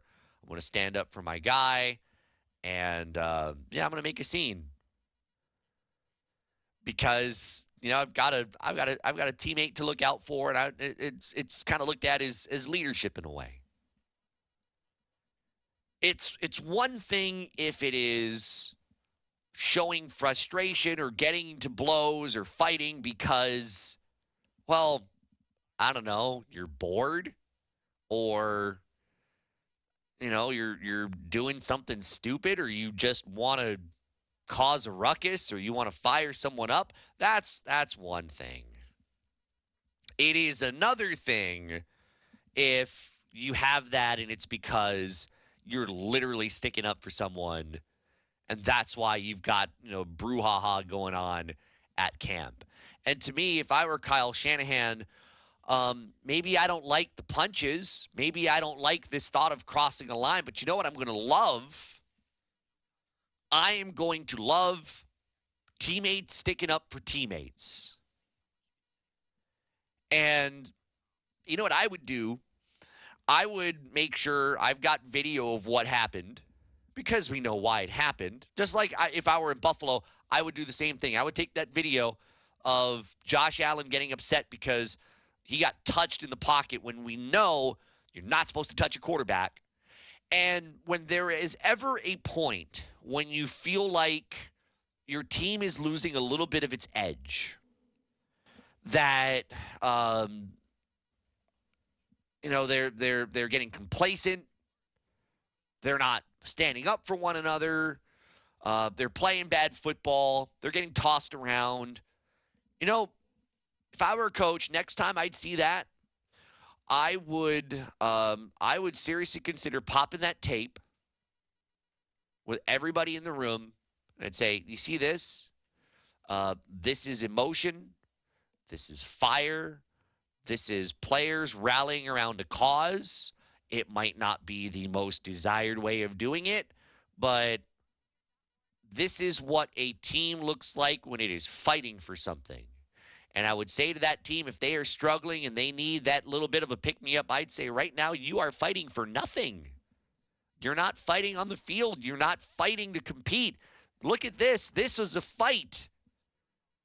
And it was a fight that you should think about and make each other better from.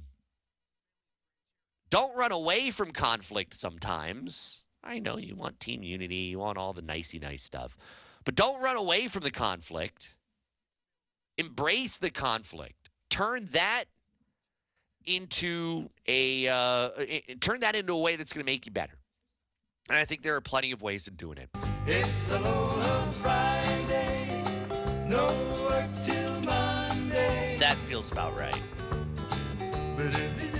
This isn't. This may not be New Kids on the Block, since they start their shows tonight. But this is about right for five fifty in the afternoon. Keep it up. I mean, you just had poke on the side, and all of a sudden, I am, I am now hungry for uh, for a poke bowl. Which I, I, I'll be honest, I had one for lunch. Can't get greedy by having it more than once, can you? It is the Sports Animals. I'm Josh Pacheco. This is E S P N Honolulu at ninety-two point seven F M and fourteen twenty A M.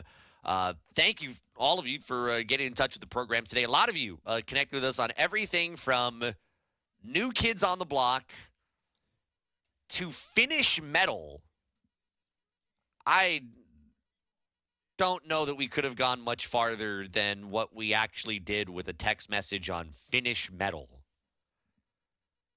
To high school football and the, uh, uh, you know, what it's going to be like going to U H football games. Uh, we, we ran a whole bunch of things today. It was a smorgasbord of a Friday, and you know what? I was here for it. It was, uh, it was a lot of fun, and uh, glad you could be along with the ride, uh, along the ride with us. So uh, thank you so much for, uh, for allowing us in as uh, we get you on your way home.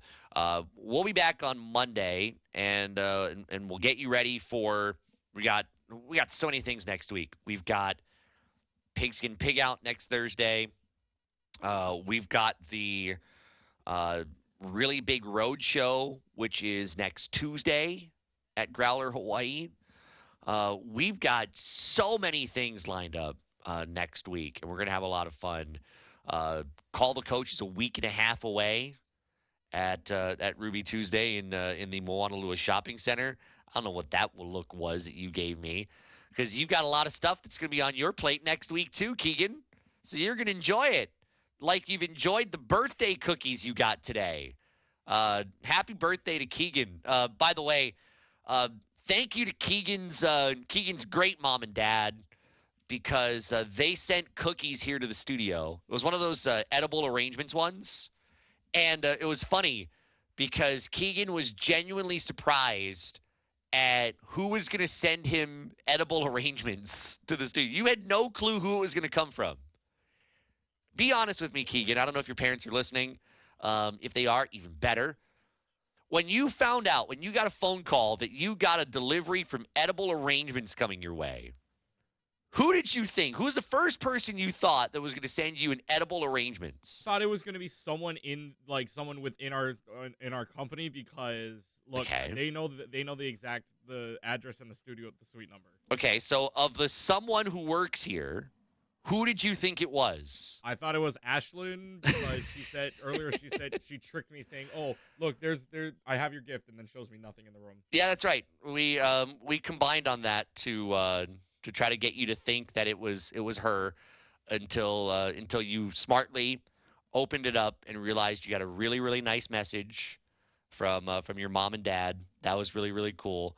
And uh, they allowed me to eat a cookie, uh, which was very good as well. Uh, it was a snickerdoodle, so very good. So I uh, hope, yeah, hope you enjoy your birthday plans this weekend, which are your birthday plans. What uh, are they? Having some fun with friends tonight, and then uh, online safely, and then going out to uh, dinner with family. What, is it, what do you mean online safely? What is what does that mean? Well, well COVID distance, because there's like twenty of us that are going to be doing stuff. Oh, okay, okay. I was like, what are you what are you talking about? You got you going through like a firewall or something online? It's the social distance gaming gaming uh, gaming event, you know. Good. Well, enjoy it. Uh, you've earned it. Keegan's one of. Uh, Uh, one of the best members we've got on our team. And uh, while I get to fill in here in the afternoon for a little while, uh, it's good to have him on our team. And uh, I'm glad we get to celebrate your birthday on the air. And I get to have a cookie as part of that celebration. So uh, so even better. Texter from the uh, seven eight one. Talking about football. Says, uh, the reason football is such a great game for me is nothing to do with the violence and the over-the-top emotion that seems to be mentioned a lot. Blocking and tackling should be crisp and clean and always be done in the safest possible manner. The strategy debates among the fans and the athleticism of the players is what makes the game great. He, um, he had me lost at blocking and tackling should be crisp and clean. I, I, I'm willing to guess. I don't know. I don't know who this is. Uh, but I'm willing to guess this texter from the seven eight one is probably a coach, because who else says blocking and tackling should be crisp and clean? Everything else, however, uh, the strategy debates are great. The athleticism, uh, these these players are more athletic than ever. Yes, absolutely. All of those things make the game great. Um, I watch it because, A, I could never play it. That's not the main reason why. Um, B, I watch it because I know I'm not going to get the same game every game. And um, there is something dramatic about the sport and what can happen on any given play. Yeah, the athleticism, yeah, the hard hits of it, that makes it a can't miss. Uh, as much as I love baseball, and I am a baseball guy, Um, football is still a cannot miss sport for me every time I get it on a television. And yes, that means if it's the Pro Football Hall of Fame game, then yes, I am not missing the Pro Football Hall of Fame game like we had yesterday to see uh, Myron Tagovailoa-Mosa get some time on the field and get a tackle. Uh, that's it. Uh, I'll see you on Monday. Enjoy your weekend. Uh, we've got baseball this weekend, including Giants in Oakland in uh, the Bay Area rivalry. That's going to be on Sunday. Enjoy that. Uh, we'll see you Monday at three. This is E S P N Honolulu, ninety-two point seven F M, fourteen twenty A M.